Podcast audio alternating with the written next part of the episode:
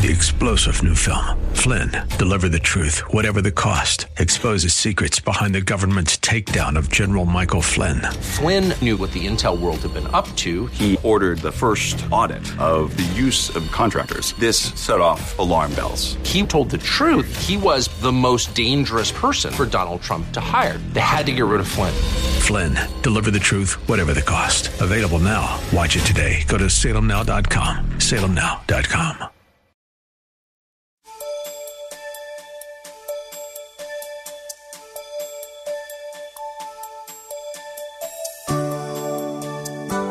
Thank you for your presence today.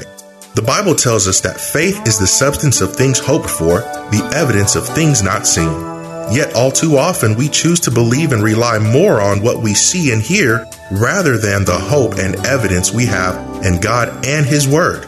There is a purpose for everything God allows. Whether blessing or trial, steadfastly contending for our faith is spiritually fulfilling in ways we cannot imagine. Listen closely with Bible, pen, and paper handy as Pastor Rander teaches us. We pray that you would just use me, your servant, to preach a timely word this day to the glory of your name. Help us to be still and not be distracted so that we will receive all that you have for us. May your word do much, accomplish much as we yield to its authority and speaking into our lives. In Jesus' name. And all God's children said, Amen. Amen. Well, we left off uh, with the book of Jude. It's a small epistle, which is a letter.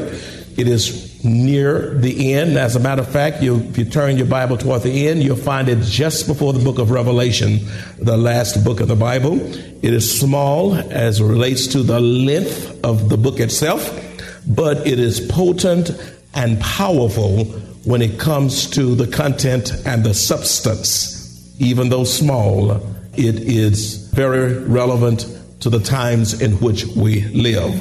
And we'll be particularly looking at the third and the fourth verses in the book of Jude.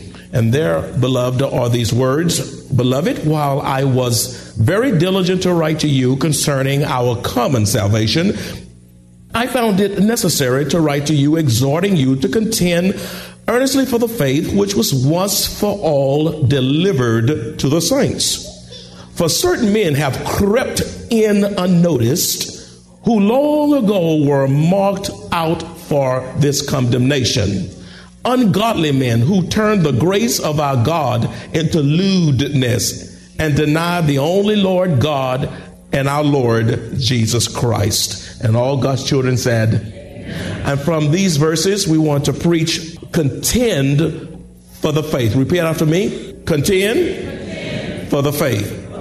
Thank you. After Jude's greeting to the church, he purposed to write on the believer's common salvation and all the things that we share in common as saints.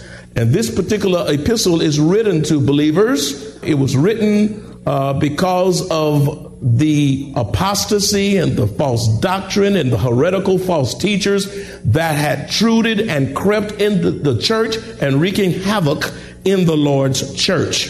So Jude here uh, diverts from writing about the things we share in common because of being in Christ and his attention is arrested by the Spirit on addressing the issue of apostasy and the destructive, damnable teachings that's being uh, put out amidst the flock.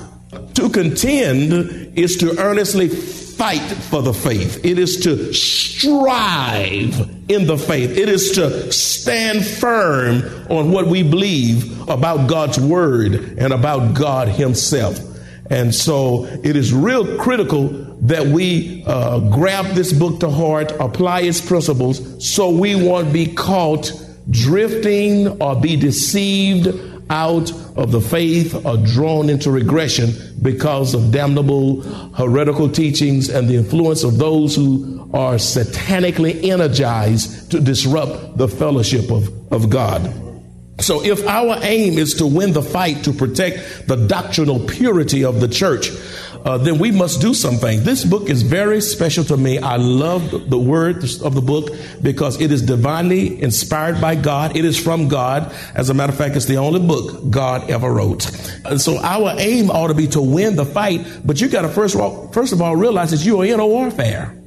It is a spiritual warfare. As a matter of fact, the war started in heaven uh, when Lucifer rose up and wanted to exalt himself above the throne of God, got beside himself. He got kicked out with a third of, of a third of, of the angelic hosts who became uh, not no longer be, were angels of light. They became angels of darkness. They fell, and we see them even operating in the Garden of Eden with Adam and Eve. And so we're in a warfare, and the battle is for your soul. God wants your soul, Satan wants your soul, and guess what? You determine who gets your soul. The battle is not only for your soul, but it's for your minds. God wants your mind, Satan wants your mind, and guess who determines who gets your mind? You do. Your mind, your soul is a battlefield for spiritual warfare, and uh, we hope that you yield yourself to Jesus Christ in such a way that you can live the victorious Christian life. If our aim is to win the fight to protect the doctrinal purity of the church, then number one, we must grow up. Say, grow up.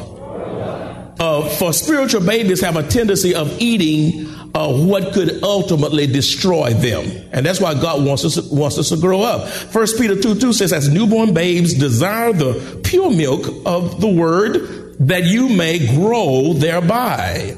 And pastors are ultimately responsible for the spiritual diet of the Lord's church.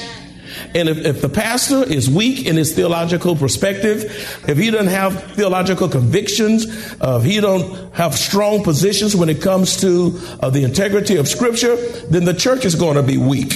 Uh, the pulpit is actually the barometer of the church. A hot pulpit, hot church lukewarm pulpit, lukewarm church, cold pulpit, cold church. And so the, actually the pulpit is the thermostat that regulate the temperature of the church. Why don't you say amen? And you have come here not to get dessert or not to, not to just eat to be eaten. You want to eat some meat. In order to have meat, you got to have some teeth to chew into the meat. We are Maranatha Bible Church. We cut it straight. We do not play. You don't come here and get dressed up for me to play with you. As a matter of fact, the Word of God, the times in which we live are too serious for you to be getting a constant diet of sweets. It's too serious for you to come here and be pampered or to, uh, to stroke you with a feel good message. That'll feel good you right on into hell. Won't you say amen? So you got to grow up to eat. My, I have three grand boys, uh, and they are uh, the young one, the oldest of which is six, and all the rest of them are, quite young. And one of them, little uh, Joshua, uh, he, he he he wants uh, to put everything in his mouth if you let him. And then Asher is even worse because he's walking all over the place. We have to stop him from getting to the dog food. He'll grab it, and if you don't watch it, he'll put that in his mouth. He'll put toilet water. He'll do it. He, he's a baby. He said, "Ooh, how he could do that?" He has no sense of consciousness. It's just, and it's going straight to his mouth. And most of our time is trying to keep foreign substance, substance that don't belong in his mouth, out of his mouth. But you know, oh, we have to feed them and make sure that they uh, are fed. But now, if you're 20 years old, 30 or 40, and somebody's spoon feeding you, unless you're physically challenged, something is still is seriously wrong. Or if you're 30 or 40 years old, still saying, "I want Gerber," baby food instead of saying, give me some steak and some potatoes and some rice and some yams and some collard greens. I think I'll stop right there. Something is wrong when you want Gerber over collard greens. Why don't y'all say amen? Uh, yeah, yeah, yeah. You, you so so, but but you got to grow up in order to eat. I'm responsible for teaching you. I labor intensively. I got up four o'clock this morning working on the Word of God. My feet hit the floor early, and I'm all the way through the day. I'm always constantly chewing and internalizing and digesting because you matter to me. I have to give an account to what you are fed. I'm gonna tell you something too. Sheep go where they are fed. Now, if no feed in the trough, sheep gonna wander every which way, and they gonna wander off. But if that pastor is putting some good meat in the spiritual trough, don't you don't have to worry about somebody stealing my sheep. No, they gonna say, no, I want to be right there because I'm getting fed. Won't you say amen? Uh, number two, if our aim is to win the fight to protect the doctrinal purity of the church, then it's, it's critically important that we study and know the scripture for ourselves. You got to study and know it for yourself. Uh, it's one thing for me to feed you, but better by far if you can learn to feed yourself. It's one thing for me to feed little Asher now, uh, uh, little Joshua now. But there's another, but how delightful it is when he can take that spoon and put it to his own mouth and chew his own food. Uh, Colossians chapter 3 verse 16 says, let the word of Christ dwell in you richly in all wisdom. 2 Timothy 2.15 says, study to show thyself approval to God. A workman needeth not be ashamed. Rightly, which means accurately dividing the word of truth. And you got to study. Do you love the word so much that you get up early to get in it? Or do you or do you love television so much that you you you cut it on, or perhaps you don't even cut it off? It was on when you went to bed the night before. you understand what I'm saying? I mean, you, you ought to when you really love the word, you can't wait to get in it. As a matter of fact, you, you want a dose of it for lunch and you want a dose of it uh, when you're going through trials. You want a dose of it in the evening time because you can't get enough. Blessed are they who hunger and thirst for righteousness. It is the word and God don't want us to be impoverished within the word of God. He wants us to be rich in the word of God in the times in which we live. We walk by faith and not by sight, and faith grows as we study and meditate on God's Word, fast, pray without ceasing, and look to God who knows all, hears all, and sees all. He will never leave us or forsake us. He will lead us, guide us, protect us, provide for us, and strengthen us. No matter what the world does, through the indwelling Holy Spirit, God is always with us. As His children, God keeps us first by fighting for us every second of every day. That makes our faith worth fighting for. Listen as Pastor Rander continues. Number three, do not jeopardize your spiritual life by placing a higher priority on denomination, church tradition, family roots, and friendship over the supremacy of Scripture. Now, that's a big one. I, I, let me park there a bit. Do not jeopardize your what? Spiritual life by placing a higher priority on denomination, church tradition, family roots of, and friendship over the supremacy of, Scripture. In other words, the Word of God ought to reign supreme over all these aforementioned things. Uh, for example, denomination. Some denominations, some people are committed more to the denomination than they are Christ. And you're there, oh, uh, my dad has been a Baptist. I've been a Baptist. My great grandma, I can't leave here because I'm a diehard Baptist. But you can go to hell from a Baptist church.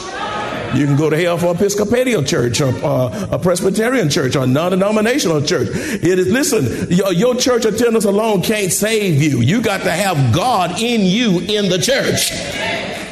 So if you committed more to the denomination than you are Christ, then you're going to be left down and left hanging. Because if you're in a denomination and you're there because that's just your w- way of worship, and but but it's grown cold and the truth is no longer there, the people aren't hot, hot the things that are anti-biblical are going on there that is not right with God, then you need not stay there for the sake of denomination. If you just got to be in, that denomination, go find a denomination just hot and right with God and then move over there if you just got to be in that particular dom- denomination. Why don't you say amen? Or some people, uh, some saints, uh, they're, they're more committed to church tradition than they are uh, their relationship with Christ. You know, things got to be done a certain way. There has to be a certain order, a certain protocol, a certain type of etiquette. And if it's not done that way at that particular moment, at that particular time, then we have not not worship. Listen, tradition is not what God is calling for. God wants you. God wants to put relationship above tradition. You can adhere to traditional things, and tradition can be a good thing. But you know what? You can be so committed to a tradition that God has left that a long time ago because the spirit in that church is not right. Matter of fact, uh, some churches is just form and fashion. It's what we do. And you can be gone three months and you come back, you know at that time, at that hour, at that second, exactly what they're doing. And so you go through this routine and think you have worship because you've gone through a particular format and yet you haven't had an intimate personal uh, worship experience and exalting the name of Jesus. And then some people stay in church because of family roots. Say family roots. Oh, I gotta stay at this church. I don't like the preacher and the choir can't sing and the, uh, and the word's not there, but I can't leave because my mama, my great granny and my great aunt Tutu and Cuckoo was here. And so you stay there out of uh, a commitment uh, to family tradition. Let me tell you something. If God, the presence of God is not at that church, if it is not a healthy, well balanced church, if the glory of God is not manifested in that church, if you don't sense the presence of God, the move of God, and not impacted by the word of God, you need to get the hell out of there. Won't you say amen? I mean, you got to get out there because your soul is too valuable. Your, your children are too valuable. Time is too critical. Time, Satan is too busy for you to be stuck there because of Grandma Lula. And then some of you go to church because your friends are there. I blow my my friend brought me here. My soror brought me here. My fraternity brought me here. My whomever brought. I'm here and uh, because they're here and you can worship when they're here, but when they're not here, you can't even worship. Then you become to idolize that person who brought you there. Listen, you ought not be here. Big, uh, now it's a good thing for a friend to bring you here, but listen, after that, you ought to be here because the glory of God is here. The presence of God is here. The word of God is here. The peace of God is here. You you get you get hope here. Uh, you you are helped here. You are blessed here.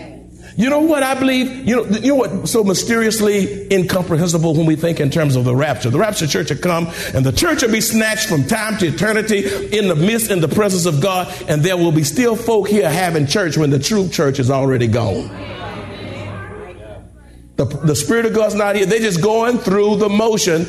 And God is up there rejoicing with the true church in heaven. They still down here having a false church and don't even know they false. We're getting quiet now, but that's deep, but it's very, very real. You're not, you're not here because your boyfriend is here, your girlfriend is here, your business client is here. Matter of fact, you don't come to church to make deals either. Amen. I'm not, you can be an entrepreneur, have an entrepreneurial spirit and all that, but you're not here to just pass your business card and cut deals and try to get to know you. No, you're here to meet Jesus. Put those cards down. Put the, all that stuff down and pick up your Bible. Some folk bring a business card to church and won't even open their Bible. I say turn to Jude, you can't because you don't have a Bible. If you don't bring your Bible to church, you're not going to bring it anywhere else.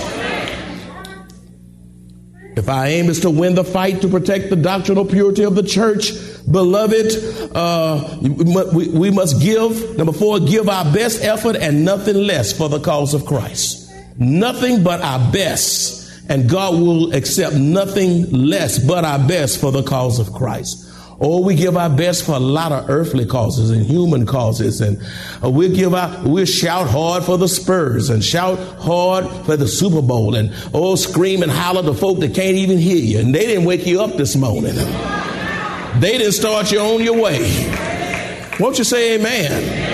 Amen. You give your best trying to win the lottery and all that stuff and can't even tithe on the Lord's day. Give our best effort and nothing less for the cause of Christ is what God is calling for in these last days. Number five, if you're going to fight the good fight of faith, you need to fight passionately, you need to fight vigorously, and you need to fight strenuously. Passionately, vigorously, strenuously. Sadly, many saints are so consumed with the pleasures of this world that they have lost their will to fight. We are in a spiritual warfare. We ought to have on the whole armor of God, the, the helmet of salvation, the sword of the Spirit, boots of peace, the belt of righteousness, all of, all of that we ought to have on because we are in spiritual combat, which means we need to be combat ready to the glory of God. We come in here I used the analogy in the eight o'clock service. I used a boxing analogy. Uh, they, they fight one round and then they go and get in the corner and they get water all in their mouth and they put little medicine and put stuff over, put salve over the cut and all that. And then the bell ring, ding, and then they back out there and they fight again. And then that bell uh, sound and they go back to that corner and they're wiping them down and getting them ready and that bell will ring again and they back out there at it again. Do you realize right today, even this moment, you are in the ringside corner? All week you've been fighting and dealing with that devil. You've been dealing with issues. You've been dealing with trials. You've been dealing with heartache. You've been dealing with that crazy coworker. You've been dealing with that supervisor. You've been dealing with that husband. You've been dealing with that child that's driving you crazy. And then the bell, then the bell, you come here and the bell say, ah! and then you come in here and you get refreshed and you get blessed and you get courage and you get edified and you get pumped up and you get blessed up and then ah! You go back out there and you start fighting the good fight of faith. And then you come back in here, get your corner, get your refreshment, and then you go back out to fight the good fight of faith. Won't you say amen? But you gotta fight. And you can't fight until you know you're in a fight. And you're not gonna win if you're not dressed for the fight. Number six, if you're going to contend, you have to have an undivided allegiance to Christ in the fight. If you're going to contend, you have to have an undivided allegiance to Christ in the fight. You cannot fight until the Lord has first place in your life. An undivided allegiance. Some of y'all can't fight because you have choked on your pleasure. You have choked. But let me tell you something. Your pleasure is not God's priority. You ought to write that down. Your pleasure is not God's priority. I'm not saying you can't golf. I'm not saying you can't go to the mall. I'm not saying you can't go fishing. I'm not saying you can't go see the Spurs. It's all right. But when you're consumed and when you're antsy because you can't see dancing with the stars and your reality show and you'll judge this and you'll judge that. And, and, and won't you say watching the view? I talked about the view. What are you? Why are you viewing that stuff for? All that secular humanism, no good junk. And y'all cut the television on when you could be feeding your own soul. And so what I'm saying to you, you got to have an undivided allegiance if you're going to win the fight. You got to be committed to Jesus Christ and Him alone, all by Himself. You got to love Jesus more. You, you got to love Him more than yourself. Every day you are decreasing and he is increasing. You got to love God more than money. You got to love God more than your husband. The, matter of fact, he the one gave you your husband or your wife. You got to love him more than your child. You got to love him more than anything. And then you begin to see victory because of your unwavering love to him. Number seven, know the strategies of Satan if you're going to, if you're going to fight a good fight. You got to know the strategies of Satan, which are designed to resist the advancement of the gospel at any cost. That's what Satan wants to do. He wants to resist the gospel at any cost. He hates the propagation and the advancement of the good news of Jesus Christ. And he would do anything to interfere or disrupt the plan of God. What are some of his satanic strategies so you can be aware of Satan Satan's and his demonic host strategies. Number one, he sows tares among God's wheat. That's what he does. Matthew 13, 24 through 25 says, Another parable he put forth to them, saying, The kingdom of heaven is like a man uh, who sowed good seed in, in his field. But while men slept, his enemy came and sowed tares among the wheat and went his way. Every church has tares, including this one. Matters not how small it is, how big it is, how spiritual it is. There are tares, there are tares there because Satan always shows up because he wants to disrupt the fellowship, put tares in the flock to discourage you or to discredit you or to hopefully run you away. Jesus had a tear in his ministry by the name of Judas. He only had 12 and had a tare. Now, if he had one with 12, this church is over 1,400 members. You know there's more than 12 tares here. And, they, and I'm going to tell you something Satan's attendance is better than yours. He's here when you're not here. He has great attendance. He's great attendance. Satan, listen, Satan, Satan's not picking, worrying about uh, the bars and the strip joints and the pornography shops and the tattoo shop. He's not worried about that. He already got them. He comes to the house because he got some prospects here.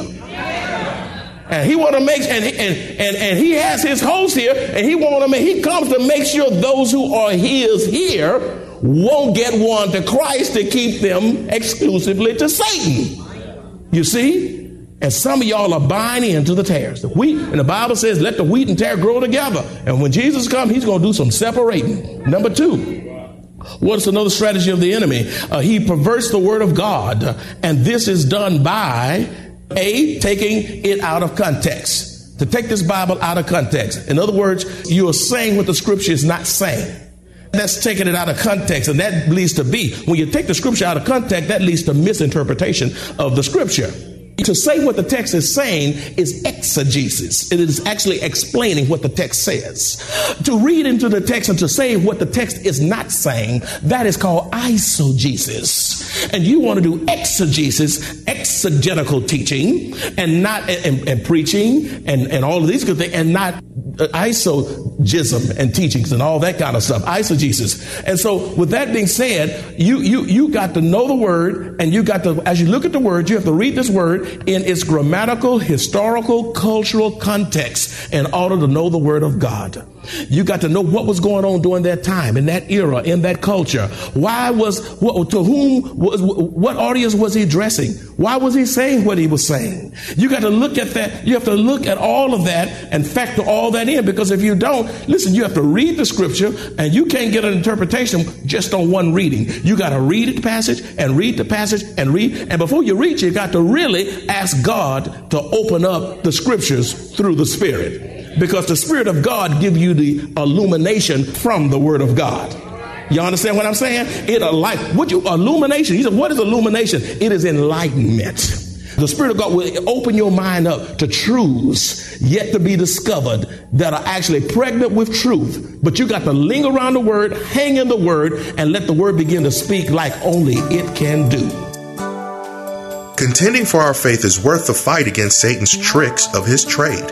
He won't stop trying to circumvent our faith. Therefore, we must keep God first in all we do to resist him. We must be steadfast in exercising our authority in the name of Jesus to thwart Satan's efforts. We will be the recipients of God's perfect plan for each of us if we contend for the faith, or we will suffer the dire consequences. If you enjoy this kind of biblical teaching or would like to hear this message in its entirety, please visit www.maranathasa.org where you will find an archive of audio messages, service times, directions to the church, upcoming events, and much more. You can also reach us at 210-821-5683. Maranatha Bible Church is located at 7855 East Loop 1604 North in Converse, Texas 78109, directly across from Randolph Air Force Base.